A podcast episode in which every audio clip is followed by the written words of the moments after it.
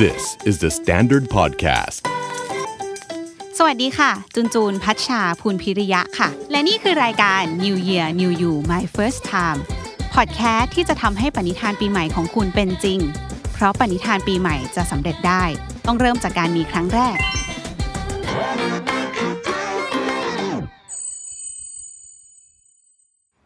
ดนี้นะคะ เราจะมาพูดกันถึงเรื่องการซื้อกองทุนครั้งแรกค่ะเออเพราะว่าต้นปีแบบนี้จุนว่าหลายคนน่าจะอยากมีเงินสักพักแล้วอยากจะลองลงทุนดูบ้างไหมอยากจะเอาไปซื้อกองทุน เพราะว่าน่าจะได้ผลตอบแทนเยอะกว่าอะไรแบบนี้นะคะ ซึ่งเอาจริงๆ อาจจะให้จูนพูดไม่ได้ เพราะว่าการซื้อกองทุนมันก็ดูมีความแบบน่ากลัวของมันอยู่นึกออกว่าใครจะซื้อครั้งแรกแล้วก็แบบไม่มั่นใจ เดี๋ยวมีข่าวโควิด ก็ยังไม่ได้เรียบร้อยร้อยเปอร์เซ็นต์แล้วจะ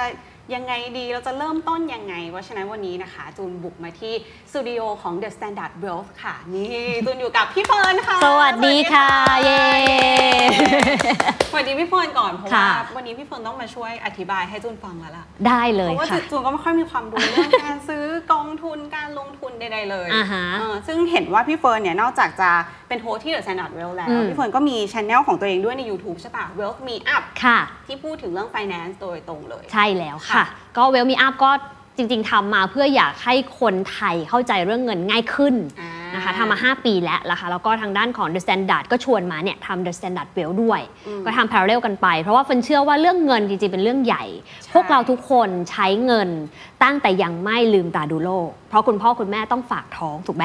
เสียเงินให้กับเราตั้งแต่ในวันที่เรายังไม่ลืมตาออกมาเลย และมันจนดูถึงใหญ่เข้าไปอีกอะใช่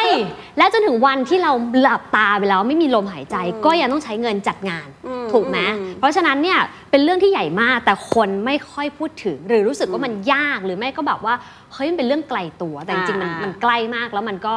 ละเอียดมากกว่านั้นเยอะค่ะอืมงั้นถามพี่เฟิร์นหน่อยได้ไหมคะว่า ซื้อกองทุนครั้งแรกตอนนั้นน่ะพี่เฟิร์นอายุเท่าไหร่แล้วประสบการณ์เริ่มครั้งแรกได้ยังไงคะรู้ไวเลยนะคะ รู้ไว้เลยตอนไหนตอนไหน ตอนนั้นตอนเรียนปีสอง โอ้เรีปียนสองนี่คือแบบปีสองสิบเก้าอะไรอย่างเงี้ย20โดยประมาณ20ค่ะ15ปีแล้วนะคะอ่าก็ถามว่าทำไม เพราะว่า1พี่เรียนเศรษฐศาสตร์ด้วยนะคะ ก็เรียนเศรษฐศาสตร์การเงินอยู่แล้ว กับ 2 คือเราไปเข้าอบรมโครงการหนึ่งของตลาดหลักทรัพย์แห่งประเทศไทย ก็เลยรู้จักคำว่ากองทุนรวมมากขึ้นแต่ก่อนเป็นว่าคนทั่วไปเดี๋ยวนี้อาจจะความรู้ดีขึ้นนะเมื่อเทียบกับตอน 15 ปีที่แล้ว เราจะรู้จักแค่ฝากเงินกับหุ้นอ่า คือเสี่ยงต่ำสุดคือไม่เสี่ยงเลยกับเสี่ยงสูงสุดอืมเราไม่รู้ว่าเฮ้ยมันมีกลางๆอยู่ ซึ่งกองทุนรวมก็คือสิ่งกลางๆตรงนั้นแหละอ่าอ่าถามว่ากองทุนรวมคืออะไรนะคะ จริงๆพูดง่ายๆคือแยกตามคำกองทุนรวมก็คือเอาทุนมากองรวมกันอ่าก็คือสมมติน้องจูนมีเงิน 100 บาท พี่มีเงิน 100 บาท ทีมงานมีเงินคนละ 100 บาทอืมอ่าเนี่ยคือเงินของแต่ละคนถูกไหมอ่าฮะเอาทุนของแต่ละคนมากองรวมกันอ่านี่คือกองทุนรวมอ๋อ ความหมายที่ง่ายที่สุดถามว่ากองแล้วยังไงต่อ เขาก็จะมีผู้จัดการกองทุนค่ะมีบริษัทจัดการกองทุนเนี่ยเอาเงินก้อนเนี้ยไปจัดการให้ เขาถึงเรียกว่าบริษัทจัดการลงทุน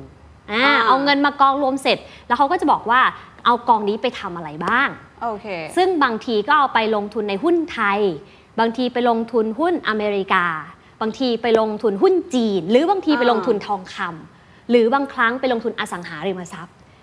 ซึ่งเขาก็จะบอกเราตั้งแต่แรกใช่ว่าถ้าอยู่ซื้อกองทุนนี้เราจะไปลงทุนเน้นด้านเนี่ยสมมติเทคในอเมริกานะใช่อะไรอย่างงี้อ๋อค่ะก็แล้วแต่ความชอบเราก็เลือกได้ ถูกต้องค่ะ มันก็เลยเป็นชื่อกองทุนรวมนะคะ หรือว่า mutual fund ในภาษาอังกฤษนั่นอ๋อเอง mutual fund อ่าอ่าๆๆคือมารวมรวมๆกันนะคะอ่าเพราะฉะนั้นมันคือการเอาเงินน้อยมารวมกัน เพื่อให้ได้มีปริมาณมาก แล้วก็ไปซื้อของได้ เพราะว่าถ้าเรามีเงินร้อยบาทอะเราไปค่ะซื้อหุ้นในตลาดเนี่ย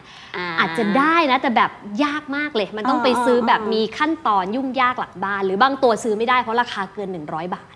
อย่างเงี้ยเป็นต้นนะคะเพราะฉะนั้นแสดงว่าซื้อกองทุนรวมก็มีความแบบลงทุนไม่ต้องเยอะมากก็ได้ใช่อ่าจริง ๆ ตอนเนี้ยไม่มีขั้นต่ำนะคะ หมายถึงถ้าน้องจูนบอกว่าหนูมี 25 สตางค์สมมุตินะอ่าสุดโต่งนะ เดินไปที่บลจแล้วบอกว่าหนูอยากลงทุนกองทุนนี้ได้ไหมอืมได้นะเขาอาจจะมองหน้าเอหน่อยอแต่เขาแต่เขาบอกว่าแต่มันต้องได้ เพราะมันเขียนว่าไม่มีขั้นต่ำจริงเหรอซึ่งแต่ก่อนรุ่นพี่เนี่ยมันคือขั้นต่ำ2,000 บาทอ๋อ แต่ตอนนี้คือเขาลดลงมาจาก 2,000 เหลือ 1,501บาท และตอนนี้คือไม่มีขั้นต่อืมำบางแห่งนะคะ ก็ต้องไปลองถามดู เพราะฉะนั้นเหมาะกับคนที่เป็นแบบ first jobber ใช่อยากจะลองเริ่มลงทุนดูอะไรอย่างงี้อ่ามมากเลยเนาะงั้นพูดถึงความเสี่ยงเลยนะคะเพราะฟังแล้วดูจะไม่ได้เสี่ยงมากอืมใช่ป่ะเพราะมันเป็นตรงกลางระหว่างการอะฝากธนาคารกับการซื้อหุ้น เพราะฉะนั้นอือหืมันเสี่ยงน้อยกว่าถูกไหมต้องถามว่ามันขึ้นอยู่กับกองทุนนั้นเอาไปทำอะไรอืม ไปลงทุนในไหนเหมือนที่บอกนะคะ ว่าค่ะมีทั้งหุ้นไทยหุ้นต่างประเทศทองคำอสังหาอืมริมทรัพย์ เพราะฉะนั้นความเสี่ยงขึ้นอยู่กับว่าเงินก้อนนั้นไปอยู่ที่ไหน เช่นอ๋อถ้าไปอยู่ใน เอ่อเงินฝากมีด้วยนะคะ คือลงทุนคล้ายๆ กับการฝากเงิน แต่ว่าจะมีผลตอบแทนมากหน่อย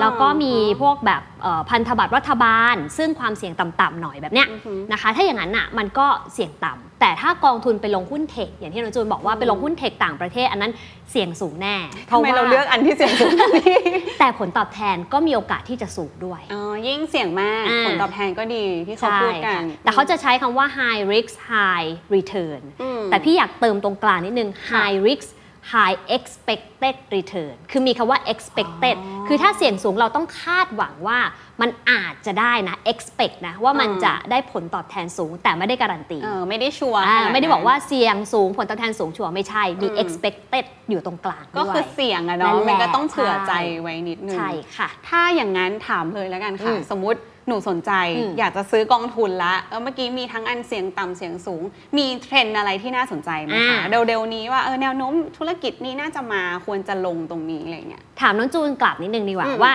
พฤติกรรมเราตอนนี้เราอยู่กับอะไรมากที่สุดในแต่ละวันอะไรมากที่สุดเหรอ เออเช่นเราใช้ชีวิตกับอะไร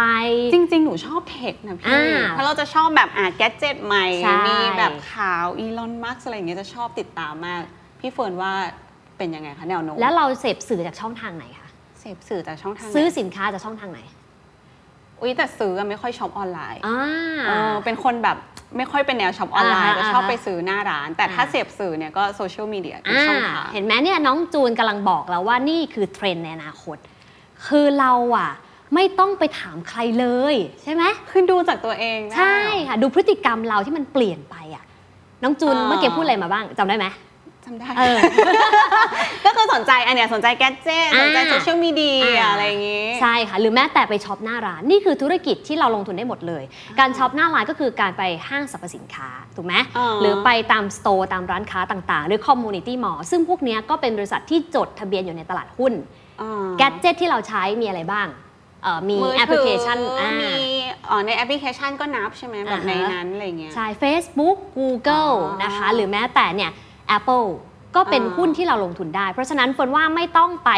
พยายามหาว่าเทรนด์มันคืออะไร แต่ดูเราเนี่ยแหละว่าพฤติกรรมเราหรือเพื่อนเราหรือคนที่อยู่รอบข้างเราเขาไปทางไหน ซึ่งถ้ามันไปทางนั้นนั่นก็คือเทรนด์เขาถึงบอกว่าปีหน้าหุ้นเทคยังไปต่อได้อืมแล้วก็หุ้นจีนมาแรง เพราะอะไร เพราะว่าคนจีนกำลังซื้อสูงค่ะ สังเกตไหมว่าก่อนโควิดเนี่ยนักท่องเที่ยวส่วนใหญ่ที่เราเห็นตามสถานที่ท่องเที่ยวคือคนจีนนั่นแหละค่ะอืมอ่านั่นคือเหตุผลว่าทำไมเราถึงจะต้องดูเทรนด์จากพฤติกรรม ในการใช้ชีวิตหรือว่าการสังเกตจากพวกเรา เพราะว่ามันตอบได้ดีที่สุด ไม่ต้องไปฟังนักวิเคราะห์ให้ปวดหัวก็ได้ เพราะว่าอืมฟังแล้วเดี๋ยวไม่เข้าใจนั่นแหละค่ะปัญหาเราใช่ไหมเออเพราะฉะนั้นดูเนี่ยค่ะ สิ่งที่เราใช้ในชีวิตประจำวัน หุ้นไทยตอนนี้เสน่ห์มันเลยอาจจะน้อยลง เพราะว่ามันไม่มีหุ้นเทคมแอปพลิเคชันบนมือถือถามว่ามีแอปกี่แอป ที่เป็นแอปไทยที่เราใช้ประจำอ่าอาจจะน้อยเนาะมีค่ะเป๋าตังค์เนาะอ่าที่อาจจะใช้สิทธิ์อ่าอะไรอย่างเงี้ยเป็นต้นนะคะ ส่วนใหญ่เป็นแอปต่างประเทศหมด แล้วก็ค่ะเป็นฝั่งสหรัฐ นั่นคือเหตุผลอืมที่น้องจูนพูดตั้งแต่แรกว่าทำไมหนูชอบเทคสหรัฐเพราะหนูใช้อยู่หนูเลยคุ้นเคยเงี้ยเป็นต้นเออจริงด้วยอ่าอะงั้นหนูแอบถามเพราะค่ะพี่สาวหนูอะเป็นสายลงทุนเหมือนกัอ่าแล้วน่าจะมีความเชื่อว่าคล้ายๆ กับที่พี่เฟิร์นบอกคือ ให้เลือกซื้อกองทุนหรือว่าหุ้นก็ตามที่เราอินจริงๆอะอ่าๆแล้วมันจะดี ค่ะอันนี้เป็นมีความเป็นไปได้ปะคะ แต่มันต้องเป็นสิ่งที่เราอินจริงๆอืนะมแบบฉันชอบวันเนี้ยฉันเลยแบบเหมือนมีความแบบไสยศาสตร์นิดนึงอะ ฉันอินแล้วฉันว่ามันจะดีอะไรอย่างเงี้ย เฟิร์นว่ามันมันคือความรู้มากกว่า หมายถึงว่าพอเราอินอะไรเราจะศึกษาเรื่องนั้น เช่นอืมเราอินกับหุ้นกลุ่ม tech เราก็จะชอบพวก gadget พวก Apple นะคะเราก็จะตามอ่านเราจะตามข่าวแล้วเราจะรู้ว่าเฮ้ยเทรนด์มันไปยังไงออกตัว 12 แล้วยอดขายมันเฮ้ยดีจังเฮ้ยออกหูฟังหูสองหมื่นแต่ซื้ออะไรอย่างเงี้ยเป็นต้นอืมเราจะเข้าใจมันคือเวลาการลงทุนนะคะสิ่งที่ทั้งวอร์เรนบัฟเฟตนะคะหรือว่าเบนจามินเกรแฮมทุกคนบอกว่าการลงทุนที่ดีที่สุดคือการลงทุนในความรู้ และถ้าเรารู้ในสิ่งที่เราลงทุนมากเท่าไหร่อ๋อมันก็ทำให้เราลดความเสี่ยงลงเท่านั้นอ่าสมมติหลายคนบอกว่าไม่รู้จักบิตคอยน์เลยอะยูไปซื้อบิตคอยปุ๊บอะความเสี่ยงเกิดขึ้นสูงปี๊ดเลย แต่ถ้าบางคนเขาชอบตัวดิจิ t a ลเคอเรนซีคือพวกสินทรัพย์ทางการเงินอยู่แล้วเนี่ยนะคะ หรือว่าสินทรัพย์ดิจิตอลอยู่แล้ว เขาจะรู้สึกว่านี่คือความสนุกของเขาในการ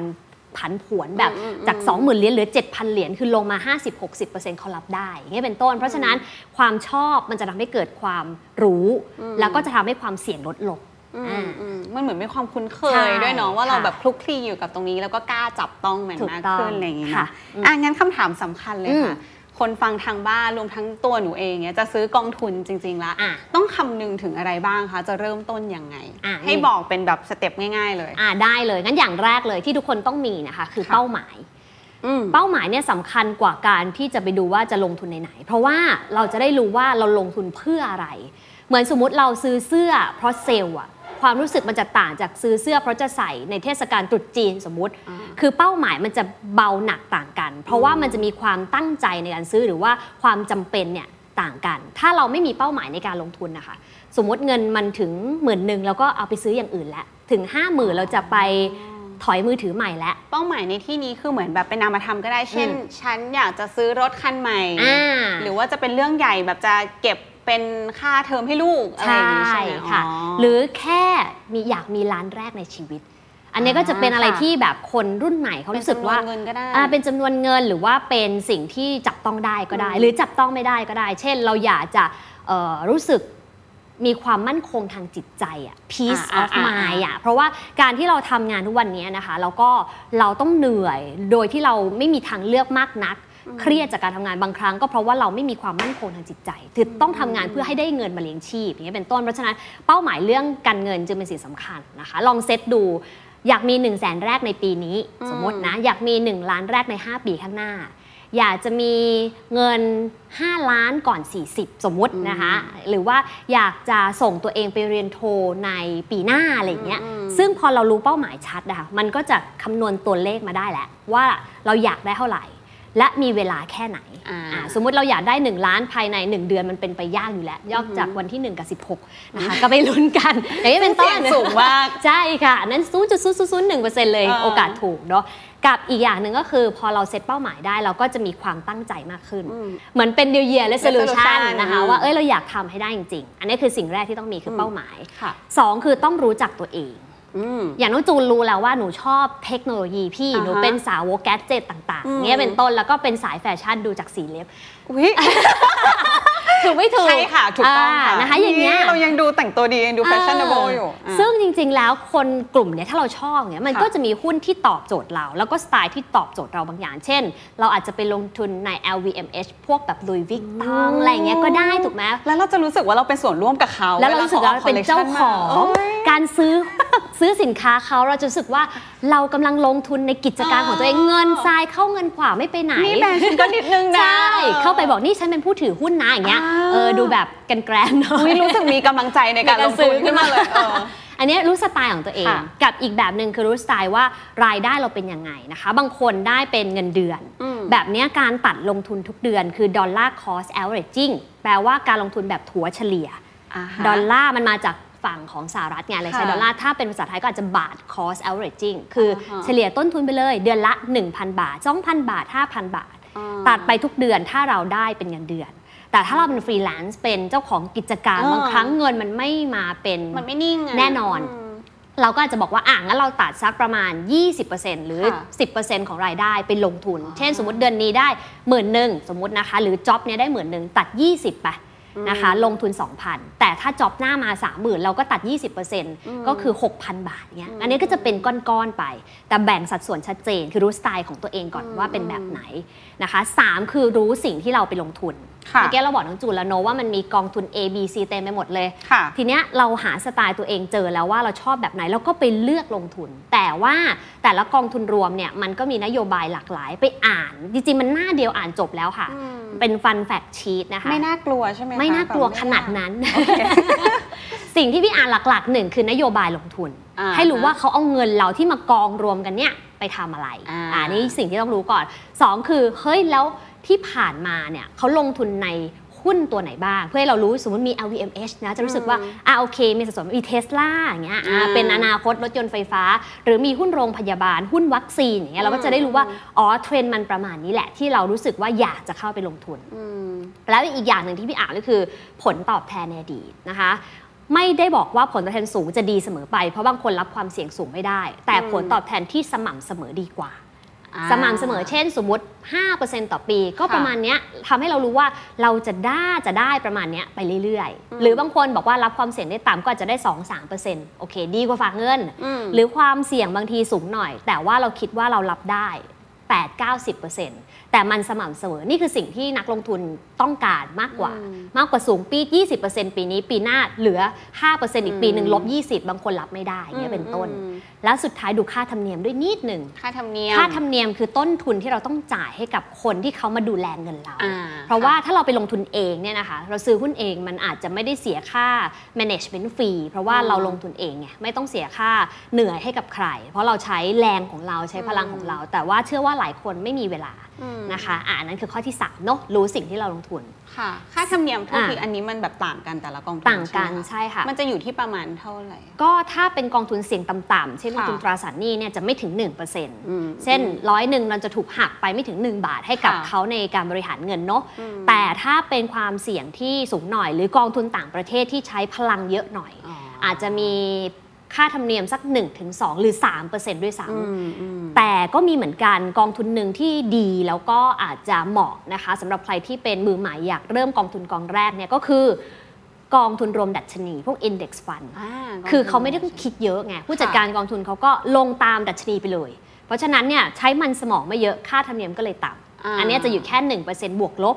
อันเนี้ยจะทำให้ต้นทุนเราน้อยด้วย ยิ่งต่ำยิ่งดีนะคะ ค่าธรรมเนียมผลตอบแทนยิ่งสูง ก็ยิ่งดีแหละเราก็อยากได้ แต่ความเสี่ยงก็เพิ่มขึ้นด้วยอืมนะคะค่ะอันนี้คือข้อที่3เนอะส่วนข้อทีสี่ 4 คือเราก็ต้องรู้นะคะว่าตัวเราเองเนี่ยเอ่อต้องจัดสัดส่วนการลงทุนด้วยคือจะเอาเงินทั้งหมดที่มี 10,000 บาท หรือ 50,000 บาท หรือ 1 ล้านบาทไปลงกองทุนเดียวเนี่ยอาจจะไม่เหมาะ เกิดเอ่อโควิดหาย แต่เราไปลงทุนหุ้นกลุ่ม healthcare ที่เป็นกลุ่มวัคซีน กลุ่มโรงพยาบาลโควิดหายเนี่ยวัคซีนเหล่านี้อาจจะไม่ได้รับอ่าความสนใจอีกเลยก็ได้อ่านนะคะ เพราะฉะนั้นควรกระจายการลงทุนอืมให้ไปหลากหลายเช่น แบบอย่างที่จูนบอกว่า tech อเมริกาบ้างอืมนะคะหุ้นจีนบ้าง หุ้นไทยบ้าง แล้วก็ตราสารหนี้บ้างนะคะอืมนี่คือสิ่งที่จำเป็นต้องมีและสุดท้ายท้ายสุดคือค่ะ ทำทันทีค่ะ ปีใหม่ทำทันทีแล้วนะคะเออไม่ต้องรอปีหน้านะคะทค่ะททซะเพราะว่ายิ่งรอนาน โอกาสจะรวย ก็ยิ่งเลื่อนออกไป เออใจสุดอะเพราะฉะนั้นก็นี่แหละ 5 ข้อ อย่าลังเลเนาะให้น่ะทำเลยศึกษาถ้าเรารู้พอแล้วก็ค่ะตัดสินใจทำเลย ไม่ต้องคิดอะไรมากอืมนะคะเพราะว่าอย่างที่พี่เฟิร์นบอกโอกาสรวยมันจะได้ขยับมาเร็วขึ้นค่ะอะเพราะฉะนั้นวันนี้นะคะจูนว่าหลาย ๆ คนฟังไปแล้วก็คงรู้สึกว่าการลงทุนการซื้อกองทุนครั้งแรก มันไม่ได้ยากขนาดนั้นอืมแล้วอะยิ่งฟังพี่เฟิร์นพูดแล้วรู้สึกว่าเออแบ่งเป็นข้อ ๆ ใกล้ตัวขึ้นอ่าตามอ่านข้อมูลอะไรก็น่าจะพอสามารถทำเองได้ศึกษาอืมต่อเองได้นะคะ เพราะฉะนั้นวันนี้ขอบคุณพี่เฟิร์นมากเลยขอบคุณนะคะค่ะเป็นกำลังใจให้กับทุกคนด้วยที่มีการซื้อกองทุนครั้งแรกเป็นอืม New Year Resolution ของตัวเองนะคะ แล้วก็ฝากติดตามช anel ใหม่ด้วยใน YouTube ของ The Standard นะคะ กด subscribe กดกระดิ่งกันไว้ได้เลยนะคะ แล้วก็พบกับเอ่อรายการ New Year New You My First Time กันได้ใหม่ค่ะพอดแคสต์ที่จะช่วยให้ปณิธานปีใหม่ของคุณเป็นจริงได้ เพราะทุกปณิธานปีใหม่จะสำเร็จได้ ต้องเริ่มจากการมีครั้งแรกค่ะ วันนี้ขอบคุณพี่เฟิร์นมากค่ะสวัสดีค่ะบ๊ายบายค่ะ